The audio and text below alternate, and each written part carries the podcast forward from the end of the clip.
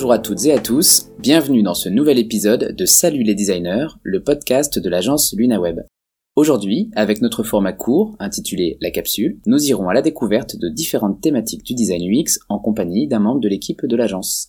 Et pour ce troisième épisode de notre série, je suis ravi de recevoir Alizero, UX et UI designer à l'agence. Salut Alizé, comment tu vas? Salut Damien, ça va bien. Je suis également ravie de me prêter au jeu de la capsule, assez intimidée, euh, je l'avoue, mais ravie. Est-ce que tu peux nous présenter et nous expliquer ce que tu fais à l'agence en quelques mots? Alors, comme tu l'as mentionné, je suis designer UX et UI depuis maintenant plusieurs années, dont bientôt quatre dans la chouette équipe de LunaWeb. Et euh, notre objectif principal en tant que UX designer, notre but, ça va être de comprendre les utilisateurs pour qui on conçoit le service numérique, euh, grâce aux UX researchers notamment, et répondre à leurs besoins initiaux, leurs besoins primaires sur l'interface pour qu'on puisse créer une expérience qui soit la plus réussie possible. Et aujourd'hui, tu avais envie de nous parler d'un sujet qui t'anime, celui de la psychologie et plus précisément celui de la preuve sociale. Est-ce que tu peux nous en dire un peu plus? Pourquoi et comment tu es tombé dedans alors que ça faisait pas partie de ton bagage initial notamment? Alors ouais, déjà, je tiens à préciser à tous ceux qui euh, nous écoutent ou vont nous écouter que je suis pas psychologue, je n'ai pas de formation diplômante dans ce domaine, mais euh, comme tout bon designer euh, aujourd'hui, on a tous des sujets de prédilection qui euh, vont nous intéresser et vont graviter autour de la thématique de l'UX design. Et du coup, pour moi, la psychologie en fait grandement partie. Le fait d'analyser les comportements des utilisateurs, de les comprendre, et de savoir qu'il y a des principes finalement qui expliquent, qui régissent nos comportements, qui vont les influencer ou même les guider, je trouve que c'est euh, passionnant. Et euh, sans rentrer dans les détails, cette dimension, cette curiosité-là, c'est euh, accentuée de mon côté en devenant maman, parce que j'avais à cœur euh, à ce moment-là de comprendre et notamment de savoir accompagner mon enfant dans son développement, dans sa compréhension du monde, dans sa capacité à gérer ses émotions. Et c'est là aussi que j'ai appris beaucoup de choses et que ça m'a ouvert les yeux sur le comportement de l'humain et sur les choses que l'on fait sans vraiment en avoir conscience. Et cette thématique de la psychologie, c'est finalement assez vaste. Euh, Est-ce que, en quelques mots, tu peux nous expliquer ce que c'est? Alors je pense qu'un psychologue sera plus à même de, de, répondre à cette question euh, que moi, mais pour la faire courte, déjà la psychologie, c'est une science qui permet de comprendre la structure, le fonctionnement de l'activité mentale et ses comportements. Et il y a une grande diversité de branches d'application de la psychologie, c'est un domaine, comme je l'ai dit, qui est très vaste. Si on fait euh, un peu le rapprochement quand même avec notre métier, on se rend compte que la frontière est très fine sur certains sujets, que euh, c'est intimement lié puisque notre métier nous invite à raisonner en tenant compte le plus possible des pensées et des comportements humains, et cela pour prendre les bonnes décisions sur une interface, guider l'utilisateur au mieux dans la tâche qu'il a à accomplir. On peut citer par exemple le paradoxe du choix, la loi de Fitz, la loi de Jacob, la douleur du paiement, ou encore la fluidité de traitement. Il y en a beaucoup, on peut pas tous les expliquer là forcément aujourd'hui, mais, en tout cas il y a beaucoup de lois qui régissent euh, notre métier. Euh. Et euh, donc tu parles de, de branche d'application de la psychologie. Euh, c'est quoi exactement? Tu, tu as un exemple à nous donner? Ouais, quand je dis branche, alors je sais pas si ça, on, peut dire le terme branche, mais en tout cas moi c'est comme ça que ça me parle. Je les connais pas toutes. Il y a, il y a en fait il y a tellement de branches comme on peut dire. Il y a la psychologie du sport, il y a la psychologie de la santé, la scolarité, il y a la psychologie de l'enfant, il y a la psychologie clinique et euh, du coup moi je m'intéresse actuellement à la psychologie sociale.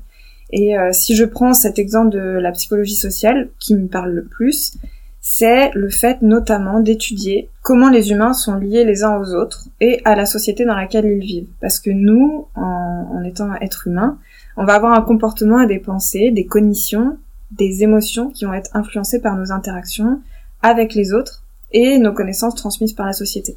Ah oui, il n'y a pas aussi une expérimentation qui a été faite où des enfants enroulent un fil de pêche ou quelque chose comme ça? Ouais, justement, il y a un, exemple d'une expérimentation qui a été euh, menée par Norman Triplett, euh, qui est un psychologue américain. C'était en, en 1897, il y a plus d'un siècle. Euh, en fait, il a demandé à des enfants d'enrouler un fil de pêche autour d'un moulinet et ils devaient effectuer cette tâche le plus rapidement possible. Il y a certains enfants qui étaient seuls pour effectuer la tâche et quand d'autres étaient en situation de confrontation avec un ou plusieurs autres enfants. Et on s'est rendu compte que les enfants qui étaient en situation de compétition étaient du coup bien plus performants. C'est ce qui donne un petit peu aujourd'hui cette idée de compétition égale dépassement de soi. Donc euh, l'idée c'est de pouvoir creuser ce sujet pour analyser et voir comment on pourrait parfois guider ou être guidé pour être plus performant et atteindre bah, des objectifs intéressants. On a des actions, des émotions, des pensées différentes, on, l'a dit, mais, mais nos comportements, en fait, sont, plutôt bien encadrés, notamment par des phénomènes collectifs et individuels comme, comme cela. Et le but, c'est d'encourager à l'adoption. Lorsqu'on est en groupe, la façon de, penser ou d'agir des individus se façonne et on rentre un peu dans une sorte de conformité, hein, avec des guillemets, euh, qui nous rassure et qui nous aide parfois à faire des choix. Euh, c'est un peu euh, difficile de ne pas s'imaginer que ça peut être un peu une technique de manipulation ou d'influence, non? Alors manipulation, je trouve que le terme est un petit peu pessimiste parce que finalement on n'oblige personne, il n'y a pas de contrainte. Tout le monde reste, on va dire, libre de ses choix. Une technique d'influence, oui. C'est également une des composantes de la psychologie sociale qu'on peut appeler l'influence sociale ou preuve sociale même, qui explique que un individu, ne sachant quoi faire ou quoi penser, va tendance à adopter euh, le comportement, le point de vue euh, de d'autres personnes, et cela euh, consciemment ou non. En fait, une grande partie des décisions, des comportements qu'on peut avoir dans notre vie, ont souvent été influencés par la preuve sociale, et c'est un des biais cognitifs les plus puissants qui existent. Ok, et est-ce que tu as des exemples de ce mécanisme-là? Il y a plusieurs exemples, ouais, et encore des expérimentations qui ont été menées sur le sujet. Pour euh, reprendre une des plus connues qui va sûrement parler à tous, euh, par exemple Damien, si je te dis demain t'es en vacances et euh, tu cherches un restaurant dans un coin que tu connais pas ou peu, il y a dans cette rue deux restaurants, un qui paraît assez vieux, ancien, et l'autre qui est très moderne. Et puis celui qui paraît vieux possède une file d'attente de plusieurs personnes, tandis que l'autre semble désert, voire vide. vers quel restaurant tu penses te diriger? A priori celui où il y a du monde. Voilà. Et en fait, bon là, je, je biaise un peu euh, forcément avec ma question, mais en gros, la plupart des individus suivront le comportement des autres et auront tendance à se retrouver plus facilement là où il y a du monde parce que on va se dire tout de suite que ce restaurant-là, euh, bah, il doit être délicieux. Et c'est pour ça que même quand on, se balade euh, en vacances ou autre, souvent, euh, en tout cas dans d'autres pays, il peut y avoir même des rabatteurs. Donc t'as des gens qui vont être là devant les restaurants parce que les restaurants sont vides et ils vont pousser le client à rentrer dans le restaurant. Et une fois que t'es rentré, ils vont te positionner à un endroit où les potentiels clients euh, passent dans la rue et vont te voir pour que du coup euh, ça leur donne aussi envie de de rentrer dans le restaurant. Il y a aussi cette réplique d'un sketch d'un humoriste qui dit mais pourquoi tu cours? Bah parce que tu cours. Et on pense souvent que hum, on va se retrouver même dans cette situation d'imitation de comportement dans la rue, par exemple, au moment où euh, on va voir une personne regarder vers le ciel. On va voir une personne regarder vers le ciel, on va pas y prêter attention. On va voir deux personnes regarder vers le ciel, on va pas non plus y prêter attention. Et au bout de cinq, eh bien en fait, on se rend compte qu'il y a 80% des gens qui vont aussi euh, imiter ce comportement-là et vont euh, regarder, regarder vers le ciel. Donc la preuve sociale nous permet de savoir rapidement quel comportement adopter si euh, on voit d'autres personnes également l'adopter, et notamment dans des situations d'incertitude. Par exemple, euh, quand un grand nombre de personnes adoptent tous un même comportement dans une situation particulière, bah notre cerveau va, va se dire que c'est souvent la meilleure chose à faire. Il y a une vidéo que je vous inviterai à regarder sur YouTube qui est assez intéressante, qui concerne le conformisme dans une salle d'attente. Et il y a par exemple une dizaine d'acteurs dans cette salle d'attente et une personne qui se rend pour un rendez-vous, donc une vraie personne, on va dire. Et dans cette salle d'attente, il y a un bip sonore. Et en fait, à chaque bip sonore, les acteurs se lèvent de leur chaise et se rassoient. Une fois, deux fois, trois fois. Donc la personne qui, elle, vient pour un vrai rendez-vous, bah, regarde, essaie de comprendre, d'analyser la chose. Et puis au bout de la quatrième fois, la personne adopte également ce comportement sans rien dire. Parce qu'elle se dit que il y a quelque chose qui, qui doit être fait en ce sens, donc elle, elle suit un petit peu les autres. Et au fur et à mesure, à mesure que les acteurs partent en rendez-vous, en faux rendez-vous, il y a d'autres personnes qui arrivent en salle d'attente et qui se retrouvent dans cette même situation. Et vient ensuite le moment où il n'y a plus aucun acteur dans la salle, et pourtant, toujours, à chaque bip sonore, les individus vont continuer à se lever. Et en fait, le comportement, là, il était clairement adopté. Il y a quelque chose que je faisais aussi quand j'étais plus jeune, euh, notamment pour des petits boulots d'été où on faisait des papiers, euh, des papiers, des papiers cadeaux. Et en gros, on avait notre petite cagnotte et les gens pouvaient euh, placer dans cette cagnotte-là un petit pourboire pour avoir fait leur, leur papier cadeau. Et en fait, avec mon ami à ce moment-là, on enlevait toutes les petites pièces de 10 centimes, 5 centimes, etc. pour ne laisser que les 1 euro, 2 euros, voire les billets de 5 euros. Et en fait, en, en faisant ça, on s'est aperçu qu'on gagnait beaucoup plus d'argent parce qu'en fait, les gens suivait ce qu'il y avait dans la cagnotte et venait placer non pas un 50 centimes mais bien une pièce de 1 euro euh, bah, pour euh, avoir euh, également ce même comportement. C'est malin. et comment est-ce que tu fais le lien avec le métier du design? Est-ce que tu as des exemples sur le fait de mettre en place et guider l'utilisateur grâce à la preuve sociale sur Internet justement? Le principe de preuve sociale se base sur la confiance envers les autres. Et en fait, c'est comme le, souligne alors euh, Robert Cialdini ou Cialdini, je sais pas trop comment ça se prononce. C'est un psychologue social américain et euh, qui dit que la croyance d'une majorité de personnes savent mieux qu'une personne isolée. C'est un principe de persuasion. Et on l'a vu dans notre quotidien, on peut trouver des exemples assez rapidement de, de, ce, de ce principe. Et en fait, sur le web, bah, c'est pareil. Il faut pousser l'émotion pour nous faire prendre une décision. Par exemple, on peut euh, afficher des témoignages clients. Ça apporte de la valeur et du concret.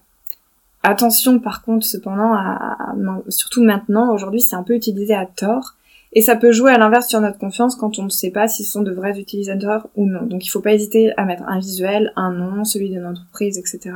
Euh, c'est également idéal lorsqu'il y a un lien ou un logotype, par exemple avec des avis Google. On prouve cette fois-ci avec la notoriété de Google que euh, c'est des, témoignages qui sont vrais. Et c'est même le même principe que, euh, par exemple, des blocs où on intitule euh, Ils nous ont parlé de nous et on fait une ribambelle de logos associés qui vient prouver bah, notre connaissance, notre compétence dans un, dans un domaine. Ça va aussi jouer beaucoup sur le nombre. Par exemple, si on cherche un produit sur un site e-commerce, on va déjà dans un premier temps se fier à la notation. Donc on va regarder les petites étoiles. Euh, c'est comme quand on choisit un Airbnb quelque part. Et puis, euh, par exemple, si demain il y en a deux euh, produits, ils sont à peu près notés pareil, mais du coup notre choix ira la plupart du temps vers le produit qui aura le plus de commentaires. Si sur un site e-commerce je vois un produit qui est très bien noté mais qui n'a que deux commentaires, et à l'inverse le produit qui est assez similaire, qui est très bien noté mais qui a plus de 1000 commentaires, bah mon choix va se porter vers celui qui a le plus de 1000 commentaires. Et, euh, et, ça, par exemple, même si je reprends euh, l'exemple du nombre, ça peut se jouer euh, sur le contenu d'un site, avec tout ce qu'on fait aujourd'hui maintenant pour l'UX Writing, qui est très important pour inspirer confiance. Par exemple, avec des accroches comme « Faites comme plus de 4 millions de sociétaires, assurez-vous ». Ça indique qu'il y a du monde derrière et que c'est prouvé. Ok, merci pour ces, ces exemples un peu plus concrets par rapport à notre travail au quotidien. Et si tu avais quelques mots pour conclure ce, conclure ce sujet, pardon, tu, tu dirais quoi? Je dirais que en tant qu'UX designer, en fait, c'est intéressant de comprendre les sciences humaines et que bien utilisée, la preuve sociale va permettre, par exemple, d'augmenter la crédibilité, d'inspirer confiance et euh, ça va ainsi augmenter les ventes quelque part puisque ça encourage euh, à l'adoption et ça valorise un service. Il faut juste euh, faire attention à ne pas faire l'effet inverse, inverse c'est-à-dire avoir peu de partages ou peu de commentaires qui ne donnent pas envie aux utilisateurs. On se rappelle euh, du resto vide dont on a parlé un petit peu plus un petit peu plus tôt. Et on évite également de les assommer d'informations qui les feront fuir. Et là, euh, on pense, on peut penser aussi aux rabatteurs qui euh, vont avoir peut-être parfois un effet un peu trop intrusif et qui vont plutôt nous faire fuir. Donc, il faut faire attention à ces à ces deux composantes là. Eh bien, merci beaucoup Alizé pour cet éclairage sur l'apport de la psychologie dans notre travail de designer. Bah, merci à toi Damien on comprend mieux comment on peut concevoir une interface en tenant compte de ce qui se passe dans nos cerveaux, et ça donne envie d'être euh, un peu plus attentif euh, dans notre quotidien à toutes ces petites expériences de guidage, qui sont souvent presque invisibles finalement si on n'y prête pas attention. Encore merci Alizé, on se revoit bientôt pour un nouvel épisode. À bientôt. Et vous pouvez d'ores et déjà retrouver ce format à la capsule, tous les deux mois, en compagnie d'une personne de l'agence. Retrouvez également nos épisodes en format long, avec des invités experts de leur sujet, et le mois prochain, ce sera au tour de Rémi Guyot, VP Product Design chez Blablacar, et surtout co-auteur du livre Discovery Discipline, qui viendra nous retrouver. N'hésitez pas à vous abonner à la newsletter du podcast pour retrouver l'ensemble des ressources de nos épisodes, les tips et conseils de nos invités. C'est sur le site saluetdesigner.lunaweb que tout ça se passe. À très bientôt!